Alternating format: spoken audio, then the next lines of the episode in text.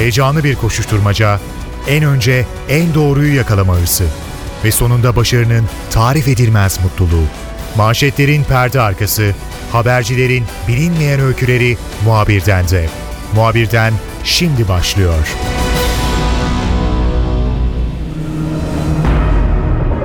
Muhabirden de bu hafta öncelikle Almanya'da başlayan Nazi davasına bakacağız. 10 yıl içerisinde 8 Türk öldürüldü ve gerek Alman medyası gerekse de Alman polisi bu cinayetleri döner cinayetleri olarak adlandırdı. Ancak son bulgular cinayetlerin böyle küçümsenecek gibi olmadığını, cinayetlerin arkasında bir Nazi örgütünün olduğunu gösteriyor.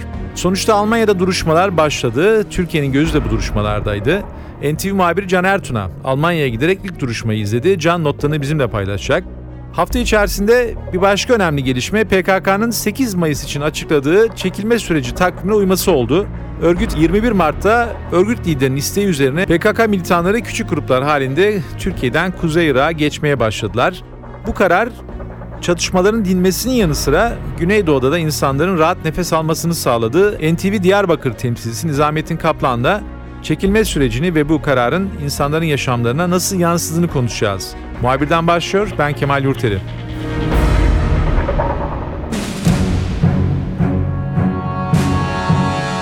Önce Almanya'daki Nazi cinayetlerine bakacağız. 8 Türk yaşamını yitirdiği zaman bu saldırıların arkasında kimse bir Nazi örgütünün olduğunu tahmin etmemişti. Hatta Almanya döner cinayetleri ismini takmıştı. Ancak ortaya çıkan bulgular ciddi bir örgütün hatta ciddi bir yapılanmanın bu cinayetleri gerçekleştirdiğini ortaya koyuyor. Kuşkusuz mahkeme aşamasında daha farklı bilgilere de ulaşacağız. İlk duruşma yapıldı ve NTV muhabiri Can Ertun'a Almanya'ya giderek ilk duruşmayı izledi. Can'dan şimdi notlarını alacağız. Can hafta içerisinde Almanya'daydın.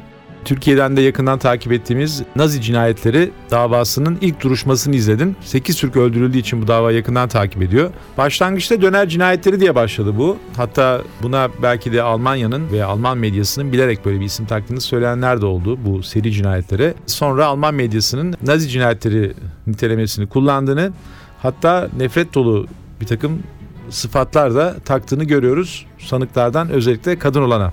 5 sanıklı dava bunu biliyoruz. Önce duruşma salonu dışarısını bize anlatabilir misin? Çünkü sanıyorum yaşamını yitenlerin yakınları da ilk kez sanıkları görme fırsatı buldular. İlk defa karşı karşıya geldiler. Herhalde Almanya içinde olağan dışı bir takım önlemlerin alındığı bir mahkeme duruşma oldu daha doğrusu. İstersen oradan başlayalım. Teşekkürler Kemal. Duruşma salonunun dışı oldukça hareketliydi. Bu Almanya'da 1970'li yıllarda büyük ses getiren eylemlerle tanınan Kızıl Ordu fraksiyonu RAF olarak bilinmekte.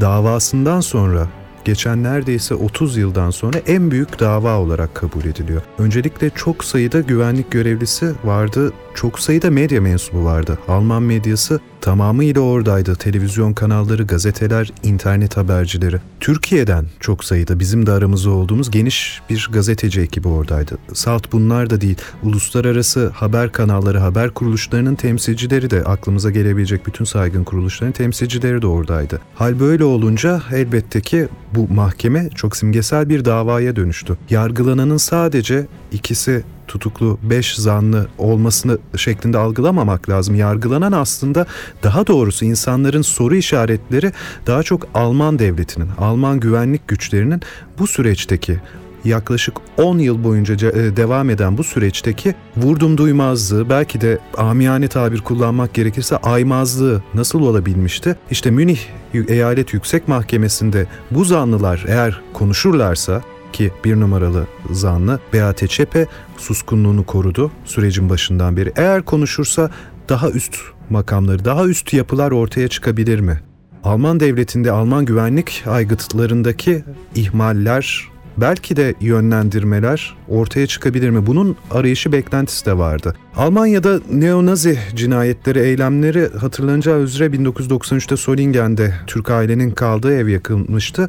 Yeteri kadar cezalandırılamadı. Bu işin üstüne yeterince gidemedik diyen Alman basın mensuplarıyla konuştuk. Bize verilen polisin verdiği bilgileri hazır kabul ettik. Dönerci cinayetleri adını taktık. Bunun organize bir neonazi suç örgütünün seri cinayetleri olduğunu algılayamadık şeklinde Alman meslektaşlarımızın yakınmalarını belki de itiraflarını duyduk orada. Hal böyle olunca mahkeme salonunun dışında aşırı sağ ve faşist yapılanmalara, örgütlere karşı çeşitli gösteriler de gerçekleşti. İşte korkulan bir nokta neonazi gruplarla antifa olarak faşizm karşıtı grupların karşı karşıya gelmesiydi. O yüzden ciddi oranda güvenlik gücü de sevk edilmişti bölgeye. Hatta Münih dışından çok sayıda polis de sevk edilmişti. Böyle bir atmosferde başladı. Elbette ki Türk örgütlerinin, derneklerinin temsilcileri de oradaydı. Küçük bir notta eklemekte fayda var. Yine de çeşitli gösteriler oldu, pankartlar açıldı. Almanya'daki aşırı sağın tehdidine, tehlikesine karşı sloganlar atıldı ancak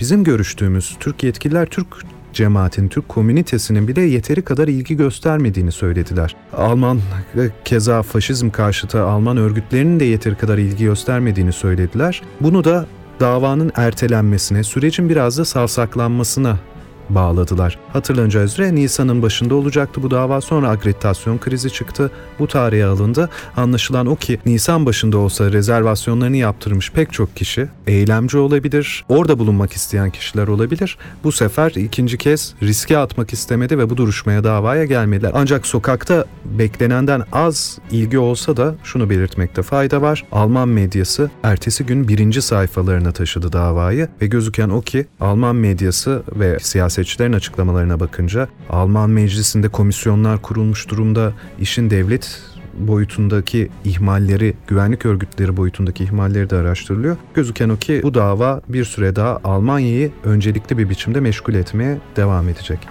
Can salon dışında, duruşma salonu dışında Türkler de vardı. Yayınlardan da NTV ekranlarında gördük. Söylediklerinin arasında Türk toplumunun tepkisi olmasını belirtmen biraz da dikkatimi çekti ama birkaç milyon Türk var yani hiç de az bir nüfus yok orada. Bazen organize olduklarını görüyoruz, bazen dağınık davrandıklarını görüyoruz. Duruşma salonu dışarısına gelenler, o sokakta olanlar, onlarla görüştüğün zaman bu ilgisizliğin belli bir izahı var mı yoksa biraz da Alman hükümetinin kendilerine veya Alman toplumun ilgisiz kalması da mı onları biraz konu uzaklaştırmış? Nasıl görünüyor? Doğru bir nokta. İki boyutu var. Bir tanesi az önce söylediğim gibi davanın ertelenmesi. Bundan sonra da bu davadan da en azından ilk oturumdan da çok bir şey çıkmayacağı yönündeki genel kanaatti. Çünkü Türkiye'dekine çok benzer bir süreç var. Öncelikle kimlik tespiti yapılıyor. Tanıklar ve bilir kişiler yemin ettiriliyor. Yani çok bürokratik bir ilk oturumdan bahsediyoruz iddianamenin okunmasına geçilmeden önce savunma avukatlarının ve diğer müdahil avukatların dilekçeleri alınıyor. Oldukça bürokratik bir süreç. Zaten o dilekçeler öyle çıktı ki reddi hakim talepleri geldi ilk gün. Normalde salı ve çarşamba günleri de yapılacaktı duruşma. Ancak hakim süre istedi. 14 Mayıs'a kadar erteledi. Dolayısıyla bu ıı, beklentileri kırmıştı. Ertelenen ve yavaş akan bir dava süreci ilgiyi zaten azaltmıştı. Ancak senin dediğin gibi bu konuda sokakta temas ettiğimiz, Münih'te yaşayan, çalışan üç kuşaktır orada yaşayanlarla konuştuğumuz kadarıyla genel bir umursamazlık dememek lazım. Belki ümitsizlikten kaynaklanan umursamazlık da var. Bunu sadece 3 kişilik bir örgüt olarak gösterecekler. Bir grup insan yardım ve yataklıktan hüküm giyecek, BATÇP ömür boyu hapis verecekler. Ancak işin derin bağlantıları, Almanya'da aşırı sağ, Almanya'da neonazi örgütlerini kim destekliyor? Onlar bu geniş zemini nasıl buluyorlar? Yer yer Alman polisiyle, Alman iç istihbaratıyla, anayasaya koruma örgütüyle ilişkileri nasıl? Bunlar aydınlanmayacak. Nasıl olsa aydınlanmayacak. O yüzden bu suni bir davadır diye düşünen Türklerin sayısı da az değildi Kemal. Can dikkatimi çeken bir şey var. Yani Nazi deyince ister istemez Yahudilere karşı bu geçmişte yaşanan olaylar hatırlıyoruz. O dönemde belki Naziler 1940'larda çok güçlüyken belki bütün yabancılara yönelik bir tavırları vardı. Tam bilemiyorum tabii o dönemi. Ancak bu aşırı kişiler Türkleri spesifik olarak hedef seçmişler. Herhalde bir de yanlışlıkla başka Türk olmayan birisini de öldürüyorlar veya biz öyle olduğunu varsayıyoruz. Bu tür karşıtlığı konusunda bir değerlendirmeleri var mı? Yani bir Nazi aşırı bir örgüt var, bir takım aşırı tipler var ve hedeflerinde Türkler vardı. Başka yabancılara da pek uğraşmıyorlar anladığım kadarıyla değil mi? Yani yanlışlıkla böyle bir hedef sapması sonucu bir başkasını öldürmüşler. Bu Türk düşmanlığını neye bağlıyorlar? O doğru bir tespit. Bulgarides adlı bir Yunan kökenli, Yunan kökenli Alman vatandaşını da öldürmüşlerdi. Bulgarides'in arkadaşıyla konuştuk. Neden hedef olmuş olabilir sizce arkadaşınız dedik. Türkiye benziyordu muhtemelen o yüzden. Peki dedik siz Yunan komünitesi olarak Türkler kadar ayrımcılığa uğruyor musunuz? Sonuçta onlar da işçi, göçmen işçi olarak gelmişler. Toplumsal katmanın alt seviyelerinde başlamışlar yaşamlarına ve ötekileşmişler. Ancak Türkler kadar ayrımcılığa uğramadıklarını söylüyorlar. Bunun iki faktörü olabilir. Öncelikle Türkler çok büyük bir komünite. 3 milyon kişiden bahsediyoruz ve bu 3 milyon kişi özellikle iki Almanya'nın birleşmesinden sonra özellikle Doğu Almanya nüfusu entegrasyon sorunu işsizlik gibi sorunlarla karşılaştıktan sonra kafasını çevirip baktığı ilk yer yabancı işçiler oldu. O yabancı işçiler kendilerinin potansiyel işlerini yapanlar.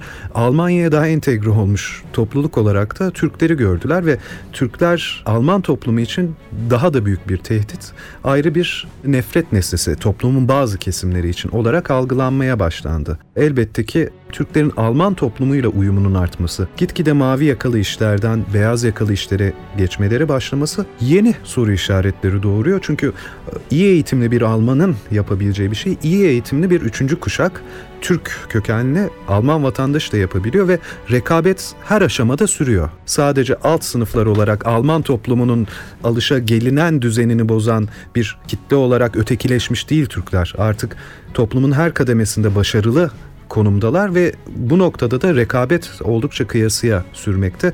Diğer Türklerle de konuştuk parlamenter olan oldukça saygın işlerde iyi paralara çalışan, iyi paralar kazanan kendisi girişimci olanlar onlar da her aşamada hala ayrımcılığın devam ettiğini ve esas bunun üzerine gidilmesi gereken bir sorun olduğunu belirttiler.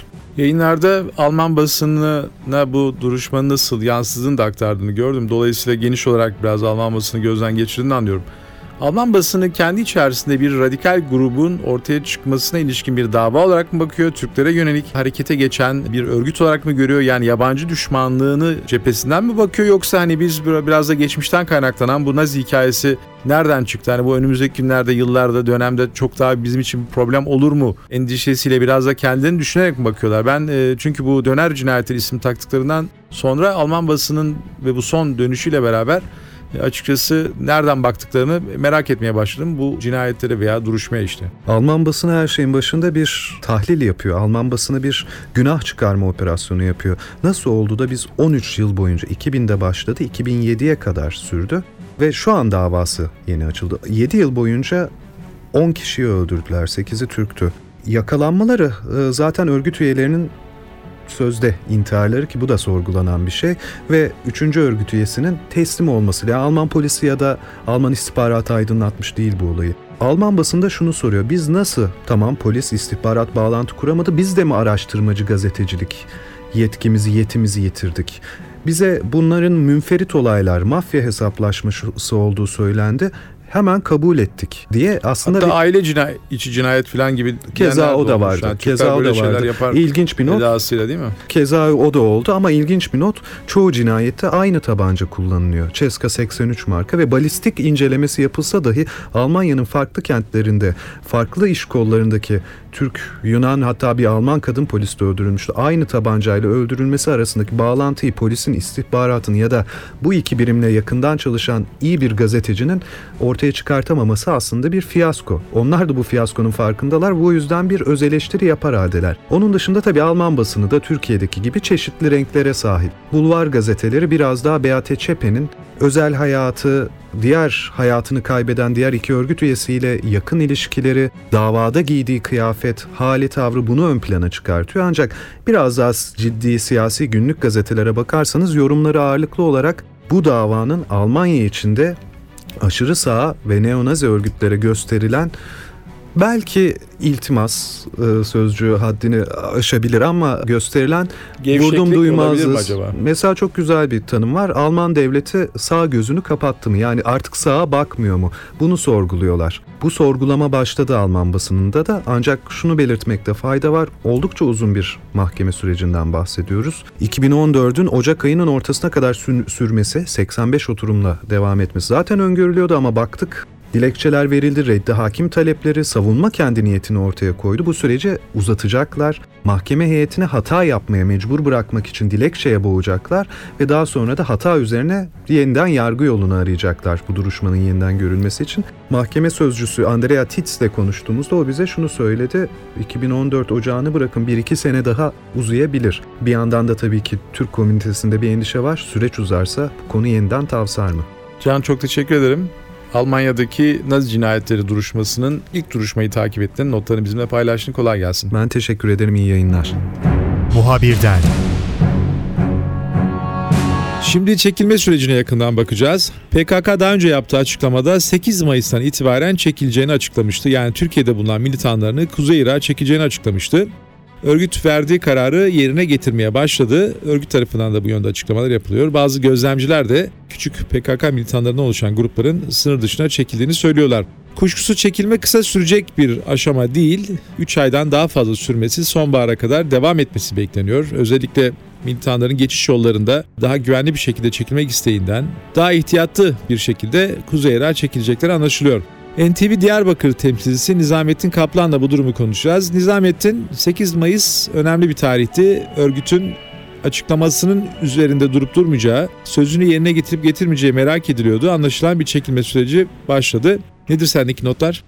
Tabii biraz geriye dönüp baktığımızda bu süreç aslında 21 Mart Nevruz Bayramı'nda başlamıştı. Bilindiği üzere Barış ve Demokrasi Partisi geçmiş yıllara göre bu yıl e, çok farklı bir program uyguladı. O program neydi? 21 Mart tarihine kadar Türkiye genelindeki bütün, bütün etkinliklerin tamamlanması ve son etkinliğin Diyarbakır'da yapılması yönünde bir karar alınmıştı ve bu son etkinliğin Diyarbakır'da yapılmasında bir anlamı vardı.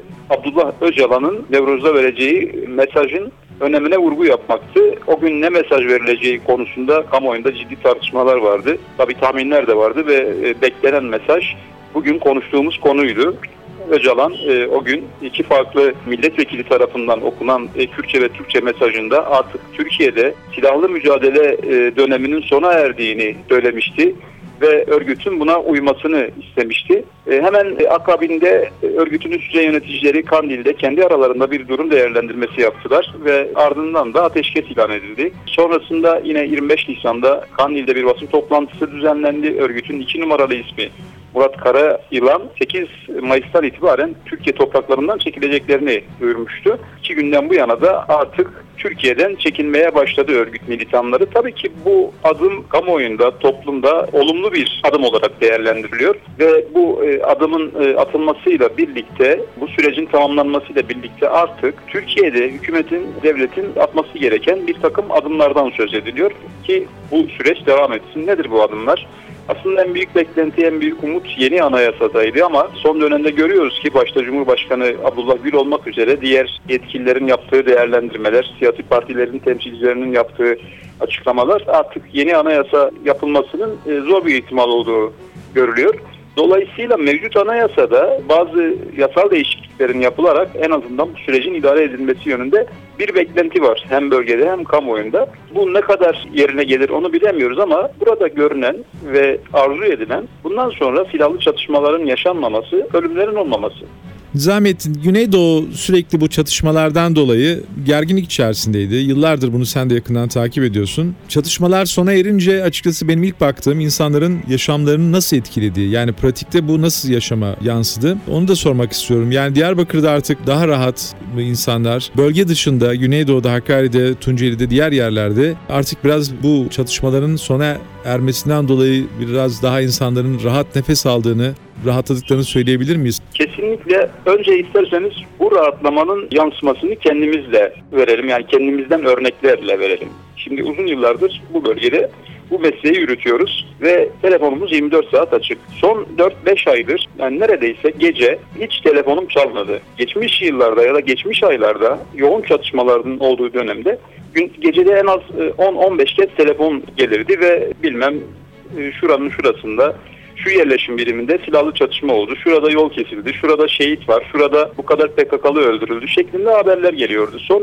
3-4 aydır, 5 aydır neredeyse bu tarz telefonlar almıyoruz. Bu bile e, bu sürecin getirdiği rahatlamaya iyi bir örnek olabilir. Ama genele baktığımızda son dönemlerde siz de sıkça okumuşsunuzdur, dinleyicilerimiz de sıkça okumuş ve görmüştür bu tarz haberleri. Mesela Tunceli'de uzun yıllardır gidilmeyen birçok yaylaya ya da işte yerleşim birimine veya tarihi ve turistik mekanlara son dönemlerde sıkça geziler düzenleniyor. Tunceli sadece bir örnek. Şırnak'ta da benzer e, haberler geliyor.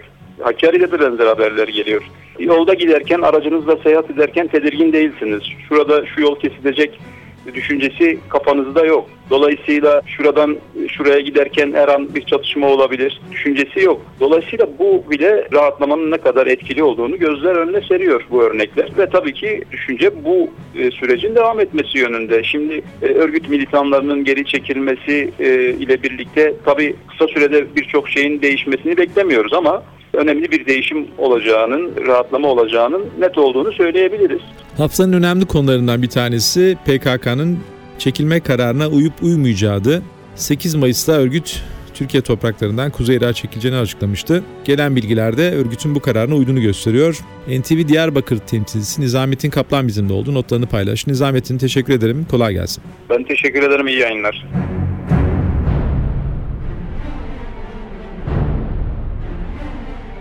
Muhabirden de bu hafta Nazi cinayetlerine yakından baktık. Almanya'daki ilk duruşmanın notlarını gözden geçirdik. PKK 8 Mayıs'ta Türkiye topraklarından çekileceğini açıklamıştı. Çekilme sürecini de gözden geçirdik. Ben Kemal Yurteri, muhabirden de yeniden görüşmek üzere, hoşçakalın. Haberi değil de haberin hikayesi için şimdi onlara kulak verme zamanı. Muhabirden NTV Radyo'da.